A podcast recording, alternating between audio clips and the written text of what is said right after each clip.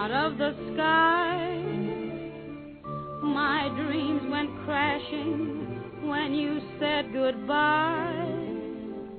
Who'd think that after all I've been to you, that you and I would be through?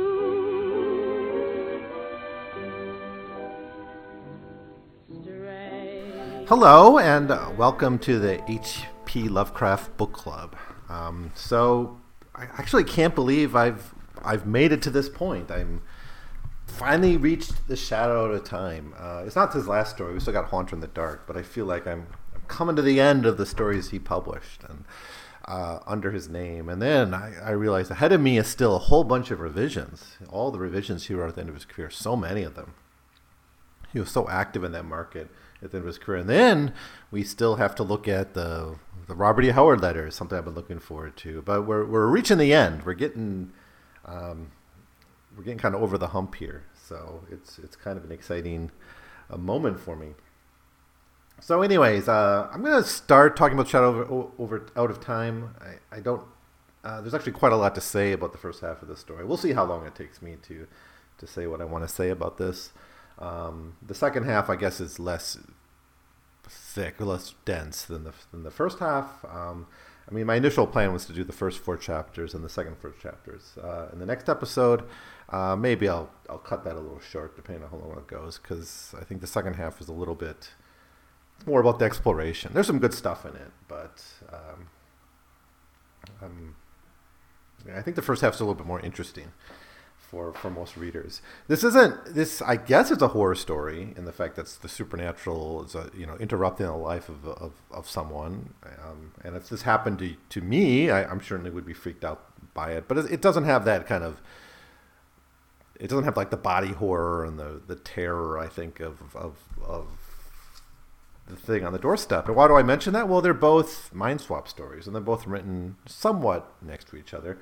Uh, the Thing on the Doorstep was written in nineteen thirty-three. A Shadow Out of Time was written in thirty-four and thirty-five. Um, it was published in Astounding Stories in June of nineteen thirty-six. So it actually came out before The Thing on the Doorstep. The Thing on the Doorstep actually was the last um, story he, that was came out during his lifetime. Um, at least of, maybe not including a revision or two. But um, it's... You might read this and, and think, ah, oh, another mind swap story. You might think, actually, another exploration of an ancient culture. It does both. And I think here the mind swapping is used to really explore another culture. It's kind of like what uh, um, that very, very early story he wrote, uh, Beyond the Wall of Sleep, you know, was missing in a way. You know, Beyond the Wall of Sleep, you just get this idea that uh, of, of mind swapping, aliens going into human bodies to experience life on Earth, but you don't get a sense of the, the broader cosmology, the history, the culture of that of that society. There's it just we just get a much more micro view of it. In Shadow of Time, we definitely get the the history of this great race, and it's it's nice. So in this way, it, it kind of reminds us a lot about the Mountains of Madness or the Mound. Uh, in that it, it allows Lovecraft to explore another culture in depth. It's the shortest of those three tales I just mentioned, though.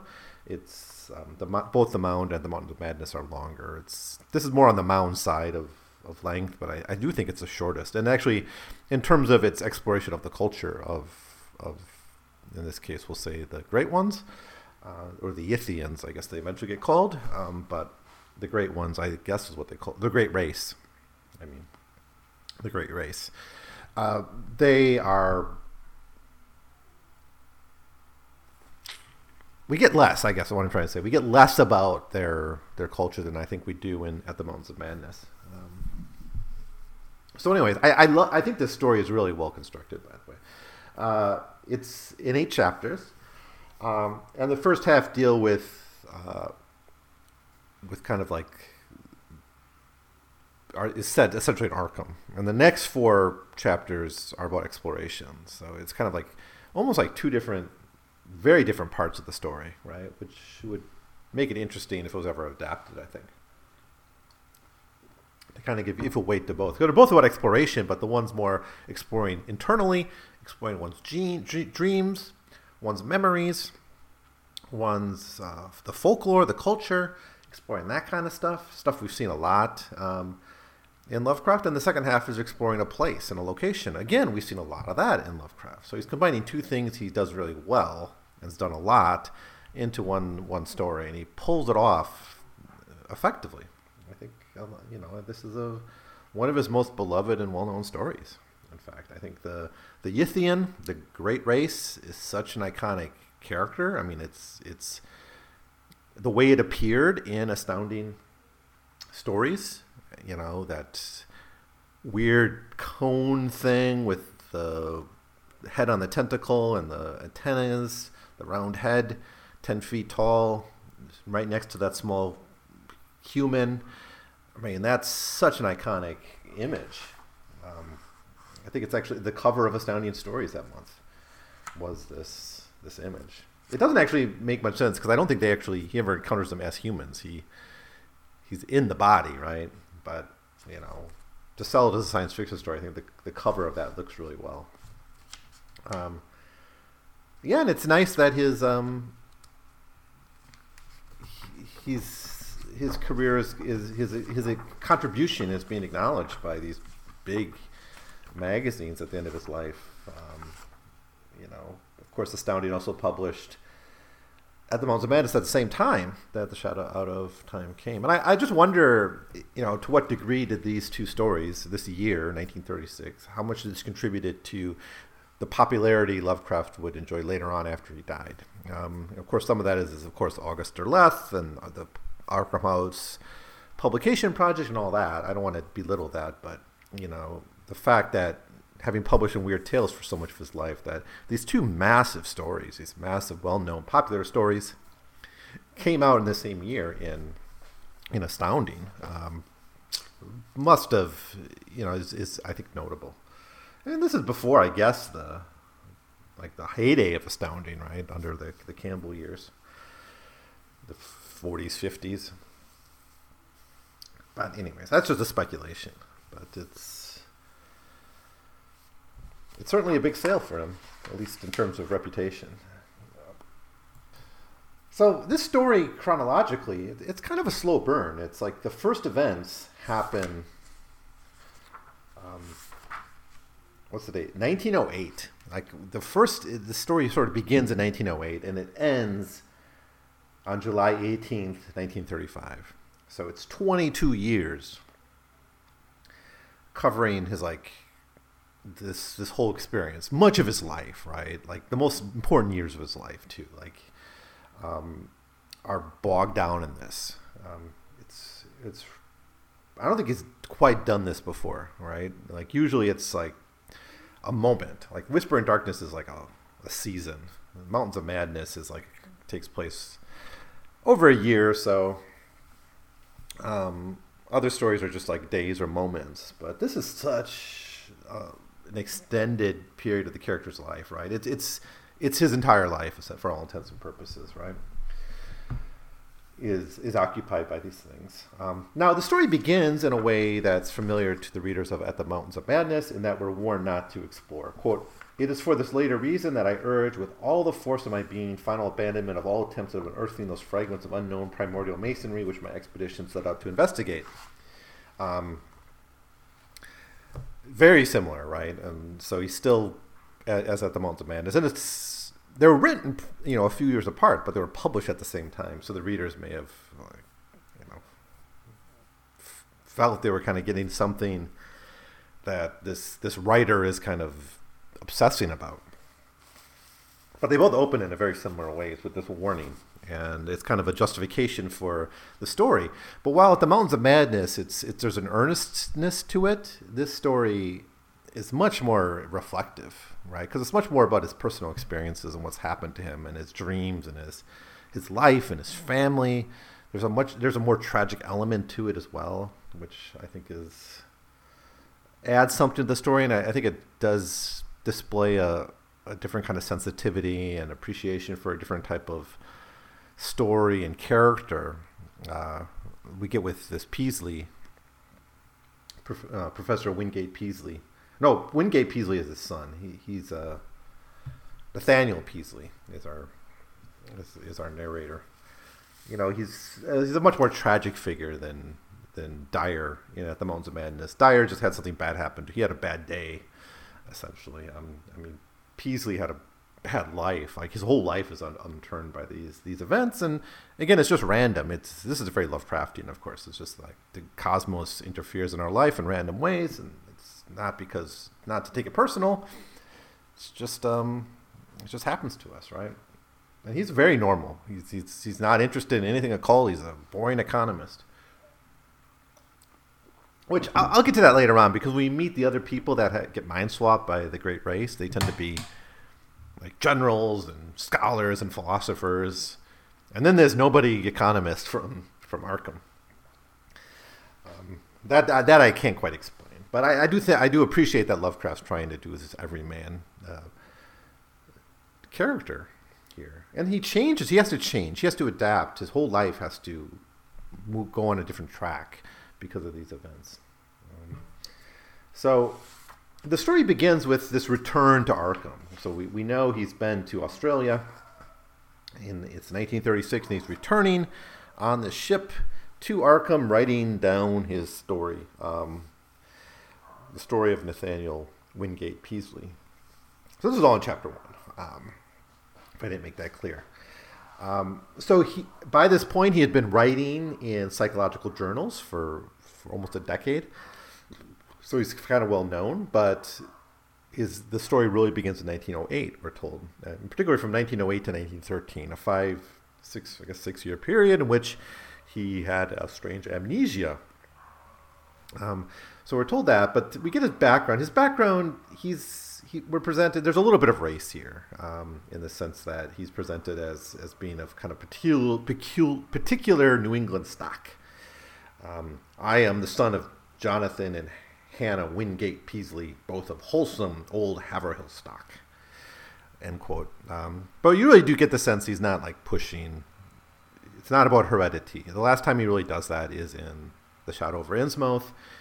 He's moved away from those themes partially. There are other interesting themes here about exploration, about cosmic horror, but I, I'm actually, you know, it's not in The Thing on the Doorstep either, or even Dreams of the Witch House. It's not about legacy, family legacy anymore. So that's the last story that really does that, I think. Um, you know, maybe some of the revisions get into that, but with the revisions, you're always dealing with something that's mixed, right? With something that's a little bit Lovecraft, a little bit someone else. It might be all Lovecraft, but, you know, in some cases, but... it's usually some kind of mix, right? Usually we can't give Lovecraft all the credit for those tales. Um, so what else about him? Oh, and then he's happily married, right? He's uh, married thirteen years, married in eighteen ninety-six, three children. Um, and now we're told he only has relationships with one of his sons, um, a professor of psychology. It's the only one who still talks to him. That's uh, Wingate Peaslee. Um, also of Miskatonic University, but no one else in the family wants anything to do with him because of this um, uh, amnesia. And you don't blame him, because it really does seem like this guy just went crazy um, in nineteen oh eight. It happened literally during uh, a very boring-sounding class, Political Economy six, um, History and Present Tendencies of Economics. So this would, I guess, your sixth semester of economics. That's why it's juniors who take it. Happened at ten twenty a.m. exactly. Just at one moment, he's he just loses, he collapses, and he wakes up as someone else. And this is five and a half years, five years, four months, and thirteen days. He existed in this state until he kind of just went back to normal. Literally jumps right back into the lecture that he stopped, uh, you know, five and a half years earlier. Um, but uh, he starts to get really weird. Like, he starts to study and know language. Like, he knows strange languages, but he also starts to study strange, strange languages. He speaks differently. Um, and that's all explained why this is uh, throughout the story. The whole story comes comes together really, really perfectly. There's almost no really unanswered questions here. There's no odd. It's not like, it's not like, it doesn't have that bizarreness, I think, of like Dreams in the Witch House, where you're a little bit unsure quite what to make of everything. This story is much tighter, um, and and all everything that's kind of set up here, all the mystery set up in the first chapter are more or less explained by the time you get to the midpoint of the story.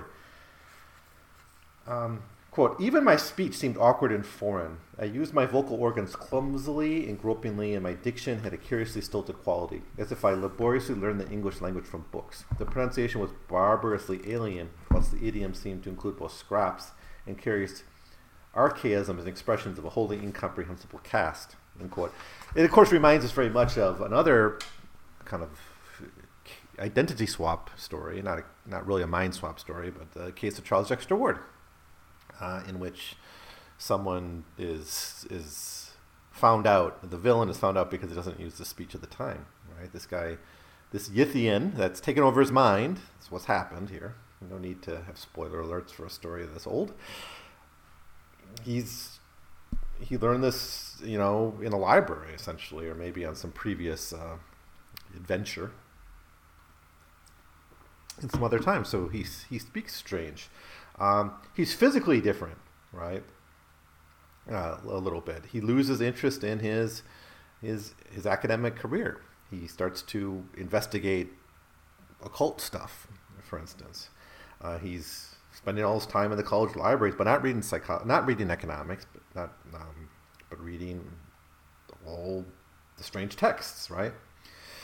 That characters in all of his stories in this, you know, since Dunwich Horror are obsessed with reading.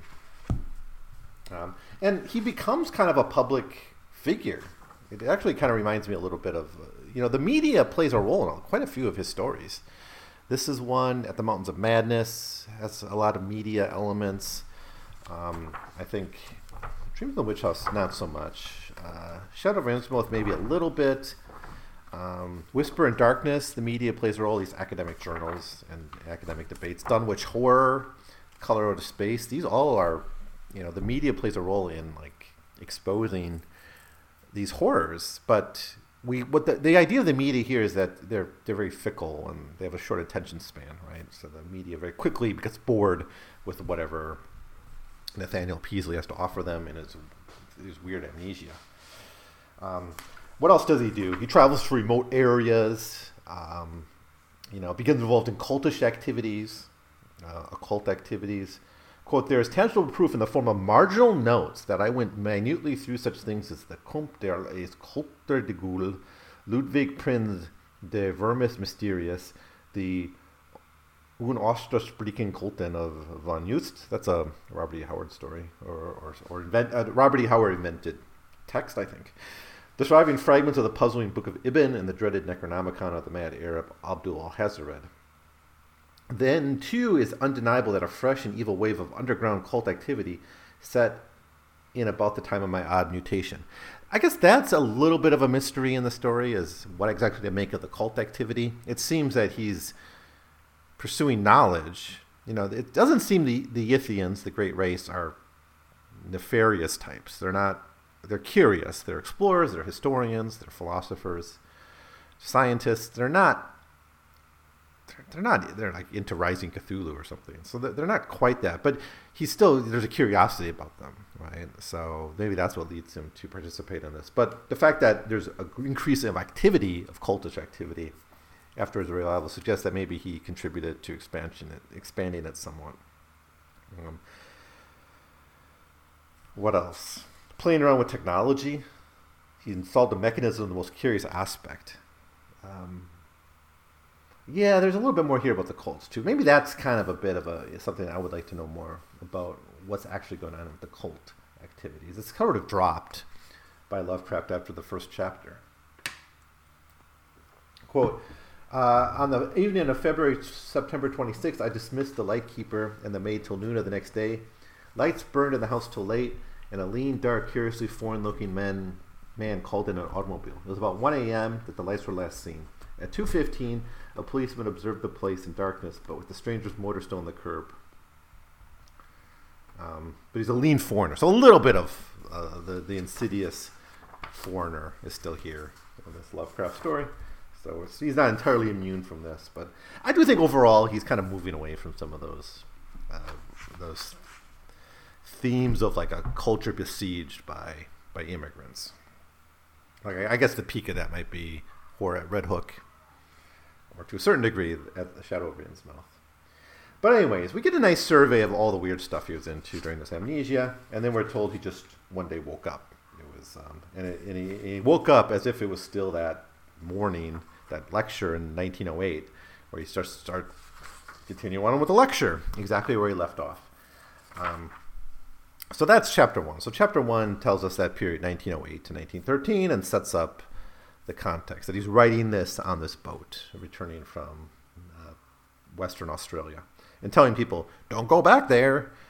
Um, I think a funny, I think other people have noticed this, but a funny aspect of this is someone of the members on this expedition that Peaslee ends up going on to Western Australia is Dyer, who just warned in At the Mountains of Madness, like, don't dig up this weird stuff. Don't go back to Antarctica. It's really messed up. But, the, you know, a few years later, he gets this chance to go to um, Western Australia, and he's all for it.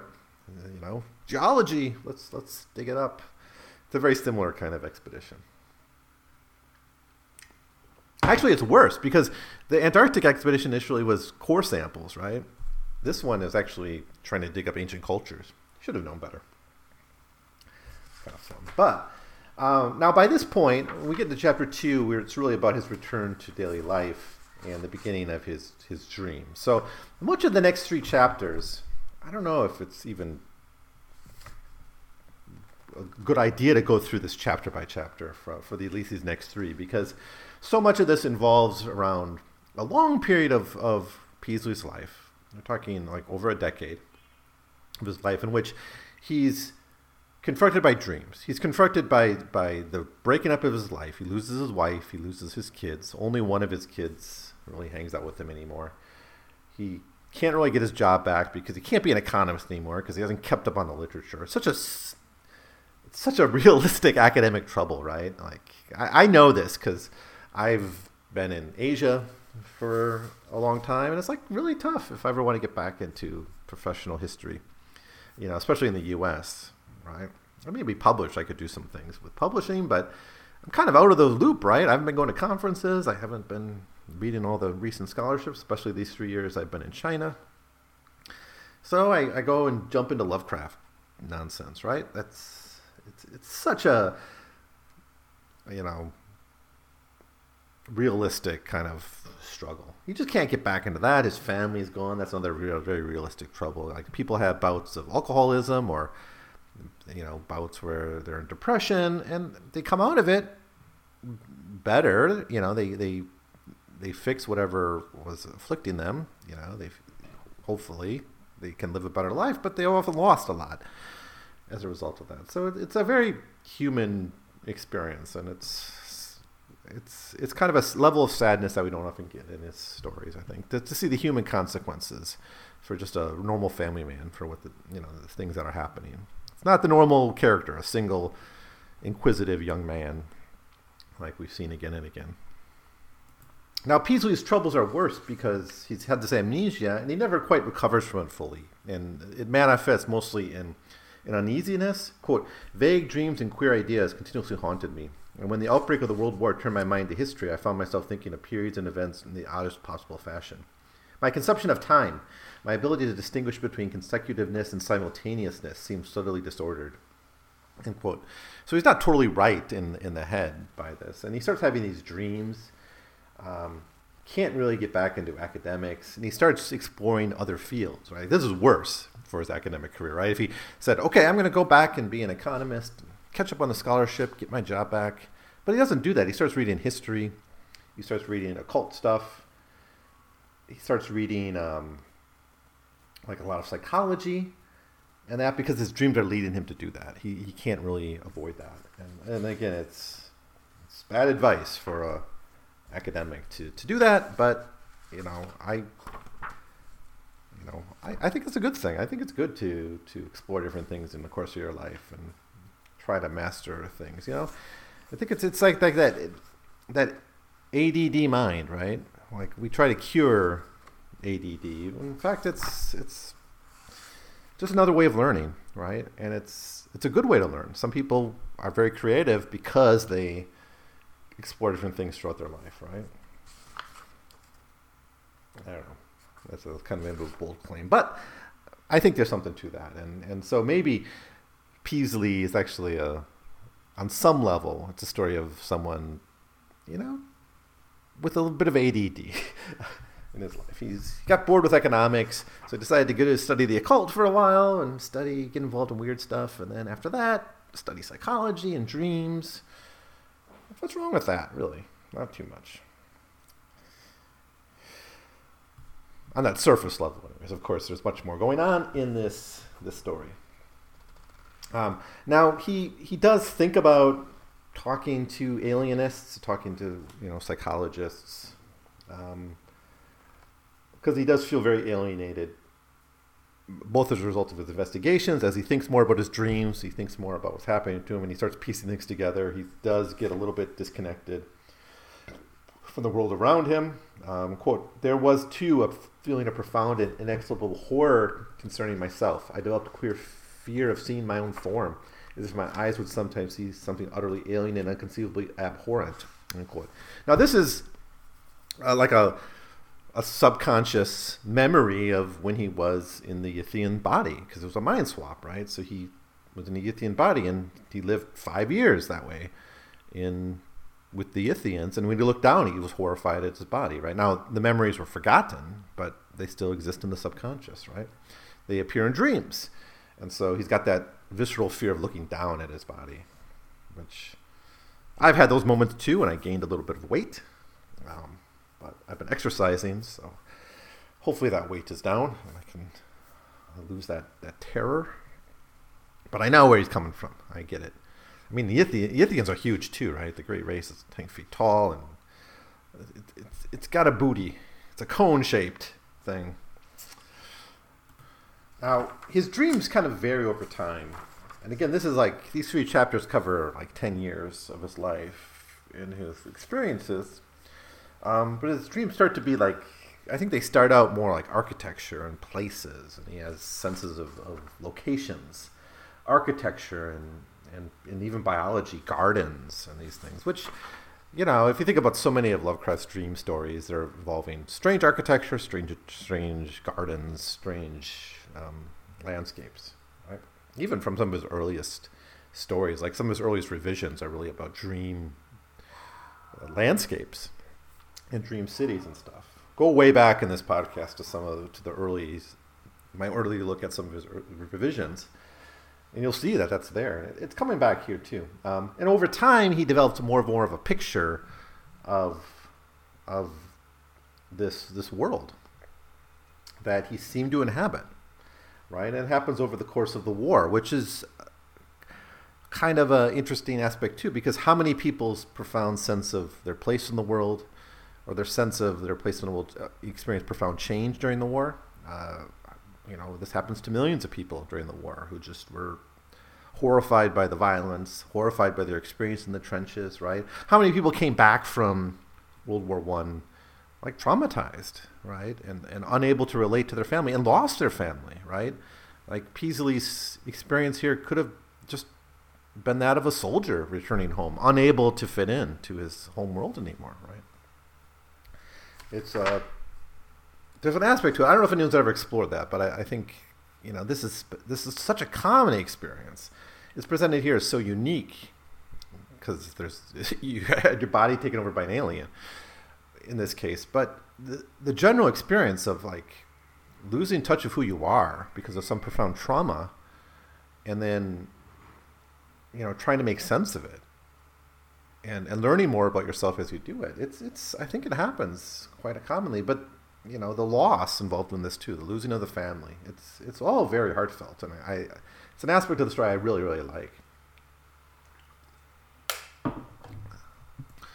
So through a investigation of myth and an investigation of his dreams, and he goes to some of those same books that that he studied as a, you know, when he was body, you know, well, the Yithian studied when he took over his body. Uh, he's able to kind of piece together some some of what's going on, and he comes now he gets the he learns about the Great Race partially through other texts. Like he goes back to these things like the Unaussprechlichen Kulten, uh, these kind of books which seem to talk about some of this stuff. So primal myths, his modern delusions, that's the way he puts it, combined to give him some answers. and he finds out about this great race. Um, and to make a long story short, these they they time travel and space travel by mind swapping, right? So they're able, they're explorers, they're philosophers, they're you know historians. Um, they're really weird looking. They're ten feet tall cones with distendable limbs stretching from apexes, speaking and clicking and scraping huge paws and claws. So they're kind of intimidating, but they're they're basically sort of peaceful. Not that they don't have any wars in their history, but they're not really a nefarious, evil entity. They're they probably shouldn't be taking over people's bodies. But it's how they can know about the world. It's how they can explore the world, right? And, and how much violence do we commit in our in science? How much violence do we do to animals? How much violence do we do to the natural world in our quest to understand the world? So we're no better than the Yithians. Let's be real. It's like, yeah, they're ca- they're cap they're taking captive people, but they, they seem to treat them quite well, as much as they can. Um, um, and he gets into a lot of detail. Lovecraft takes a couple chapters here where he gets into a lot of detail about them, like. You know, there's even ex- cases where some Yithians don't want to die, so they flip over permanently to another body, and this leaves the the captive in the mind of a dying Yithian. And so, but they're honored, and even if they die, they get they, they get like they're memorialized. They're allowed to explore the library of the of the Great Race. They're given the freedom of motion. When they go back, though, they lose memories of that, except, I guess, the subconscious and the dreams. Um, but it's it's really fascinating stuff. If you if you don't haven't read this story yet, I'm not going to go blow by blow with everything Lovecraft says here, but it's it's a really fascinating idea. And again, they're not really the worst possible. I would say we're worse to animals we experiment on than the Yithians are with these. These humans that they, they borrow their bodies for, for a few years. Um, they take pains not to kill them or, or harm them. Anyways, um, he kind of puts together some understanding of what happens to him, and so he, he kind of gets his life back together, and he tries to like study a new field, and he tries to get into psychology, and his son is fairly supportive of him. His son becomes a psychologist at Miskatonic University. There seems to be only... There's not, it's not, doesn't seem to be enough jobs to go around in this world. So a lot of people end up at Miskatonic University for careers. Uh, he can't quite get back into economics because he's too escaped from the field, but he gets into psychology, and he's able to publish on psychology based on his own experiences. So he's able to look into his own uh, adventures and knowledge about himself, and he can explore this kind of objectively as a, as a scientist, but also as... someone who had kind of a psychological incident. It's it's kind of reminds me of Wilmarth's kind of exploration of folklore in Whisper in Darkness to try to put an academic shell around these personal and very weird experiences.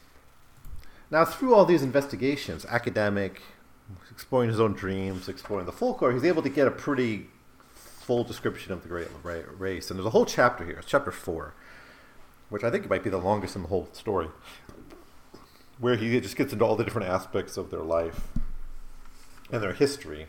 And it's good stuff. Um, um, now, we also, it's also here we get the description of like their technology, their writing system. Uh, we get a longer description of their of their bodies. We also get, uh, he starts to aware, he starts to remember more of his experiences when he was at the city of the Great Race. And the people he talked to, and I mentioned this before, like the people he talked to are all these different aliens, right? It's, it's really a wonderful experience for him because they all look weird. And in fact, in Astounding Stories, they had an artist, Howard V. Brown it was, drew all this pantheon of different weird creatures. So there's like an elder thing here. There's uh, all these other weird monsters. Uh, a lot of imagination went into the, the art here. I, Lovecraft didn't describe too much of this in detail. But the people he's talked to, he's just talking to like generals and philosophers and like so, it's so imaginative. Quote, I talked with the mind of Yang Li, a philosopher from the cruel empire of Shangcheng, which had come in in A D five thousand, with that of a general of the great-headed brown people who ruled, who held South Africa in B C fifty thousand, with that of the twelfth century Florentine monk named Bartolomeo Corsi, with the king of Lomar, who had ruled that terrible polar land one hundred thousand years before the squat yellow Inuits came west to engulf it. End quote. That's, of course, a mention of Polaris, one of his first stories.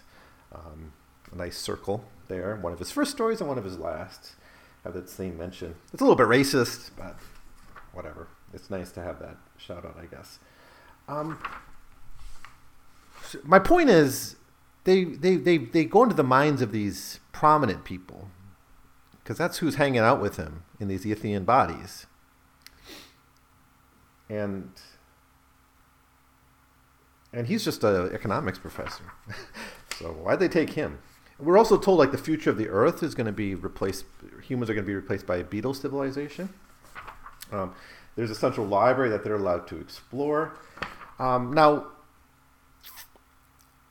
it all culminates in this realization, because they're time travelers, they're able to travel through time and space, that they know their civilization is doomed. They know they won't survive deep into the history. They know they're kind of declining. And they're kind of, it's not ennui about it, but their their stoicness about it, I think, is really admirable. You know, they have their historical ups and downs. They were a, a, an empire that had their great wars, their conflicts, their civil wars, all the things a great civilization has. And they know they're declining, as all civilizations will, and they choose to then spend their efforts just learning more and expanding their library and, and all that. So there's something really, really attractive about them. I, I think a lot of readers dig this aspect of the of the Great Race. Let me think. Is there anything else to say? Oh, their their their economic and political structure. I'll end on that. Um, There's, of course, a lot of details throughout this chapter four about uh, about society of, of and their their city and their library and all that, but it's it's relevant what he says about their economic system in in, in contrast with some of the things Lovecraft was writing, I think, and you see in volume four of his selected letters, and some of the stuff he writes to Robert E. Howard, as we'll see later on. He writes, quote, "The political and economic system of each unit was a sort of fascistic socialism, with major resources rationally distributed and power delegated to a small governing board elected by the votes of all able to pass certain educational and psychological tests. Family organization was not overstressed, though ties among persons of common descent were recognized and their young were generally reared by their parents." End quote. So just to be clear here, they, they reproduce asexually, but so they don't really have normal families, but they do have parental relationships, right? We're also told they're post-scarcity, um, and one reason they have so much time to wander about space and time is because everything is kind of mechanized and their needs are met by a mechanized society. So they're post-scarcity. It's really a utopian vision of society in a way. And we see in Lovecraft's letters him playing with this a similar idea that when you have a machine culture, you're going to have to have some sort of like technocratic leadership, right? But there's also the potential for, he's realized there's the potential for some kind of post-scarcity sort of socialism, right? If everyone's needs are met, this will, I guess, ideally allow people to explore their interests and, and allow flourishing of culture, right? But it, it also leads to overall cultural decadence too. I, I think he doesn't quite nail down if this is the cause of the Yithian's decline here, but certainly it's something he's thinking a lot about in his letters. Right. So I guess I want to leave it on that. Uh, I don't want to say too much more about this. I, I have a whole other episode where I'll explore the other half. And if there's anything else I want to come back and mention, I will. But I think that kind of covers the main ideas here. So anyways, that's going to be it for now. Um, I'll give you my final thoughts about the Shadow Over Time next time. Um, obviously, I think it's a great story, and I like it. And I'm uh, I, I, it grows on me. It, I used to not think that much of this story, but like some of the other of his later stories, I'm appreciating it a lot more as I come back and really try to dig into them with a little more detail. So anyways, you can send me your own thoughts about The Shadow Out of Time um, at my email address, one hundred pages cast at gmail dot com, or you can reach me on Twitter, um, Evan Lampy one on Twitter. You can uh, leave a comment on or review on iTunes. That'd be really helpful. Um, and most importantly, continue to listen to this podcast as I go down the hill, get to the final stretch. Um, I've got another probably thirty-five episodes maybe, so that's another three, four months of episodes for at least. Uh, I might have to come back and do some cleanup. There's a lot of little poems and stories that I might have to... There's actually that romance story he wrote I never covered either. I have to, might have to come back and fill in that gap. But we'll see. Maybe I won't, I won't do it. Some people pressure me to to fill all these gaps. I'm not... I don't think I need to necessarily, but there are gaps that could be filled. I might do that, um, but we'll see where it goes. At the very least, we got uh, all his later revisions, all the revisions he wrote after nineteen thirty-two, and then the, the Robert E. Howard letters, which uh, covers a broader period. It starts in nineteen twenty-eight at twenty-nine, I think, maybe nineteen thirty, and through you know to the end of Robert E. Howard's life, anyways. Um, and those are really long, sprawling letters, and we got most of the text of them, so they're not as edited down as they are in the selected letters. So it's, um, and that's just scratching the surface of the letters, right? There's so many. Hippocampus Press has published so many books of his letters. If I just keep, I mean, this will never end if I if I don't, you know, close the door on it at some point. And you know, I'm getting to that point where maybe I, I think there's not much more to say about H. P. Lovecraft from my particular point of view. But anyways, enough about that.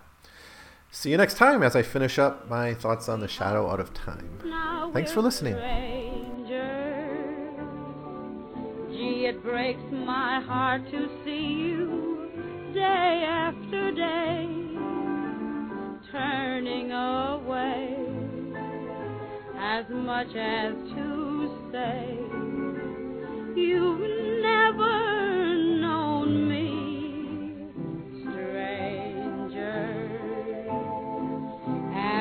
Sharing all your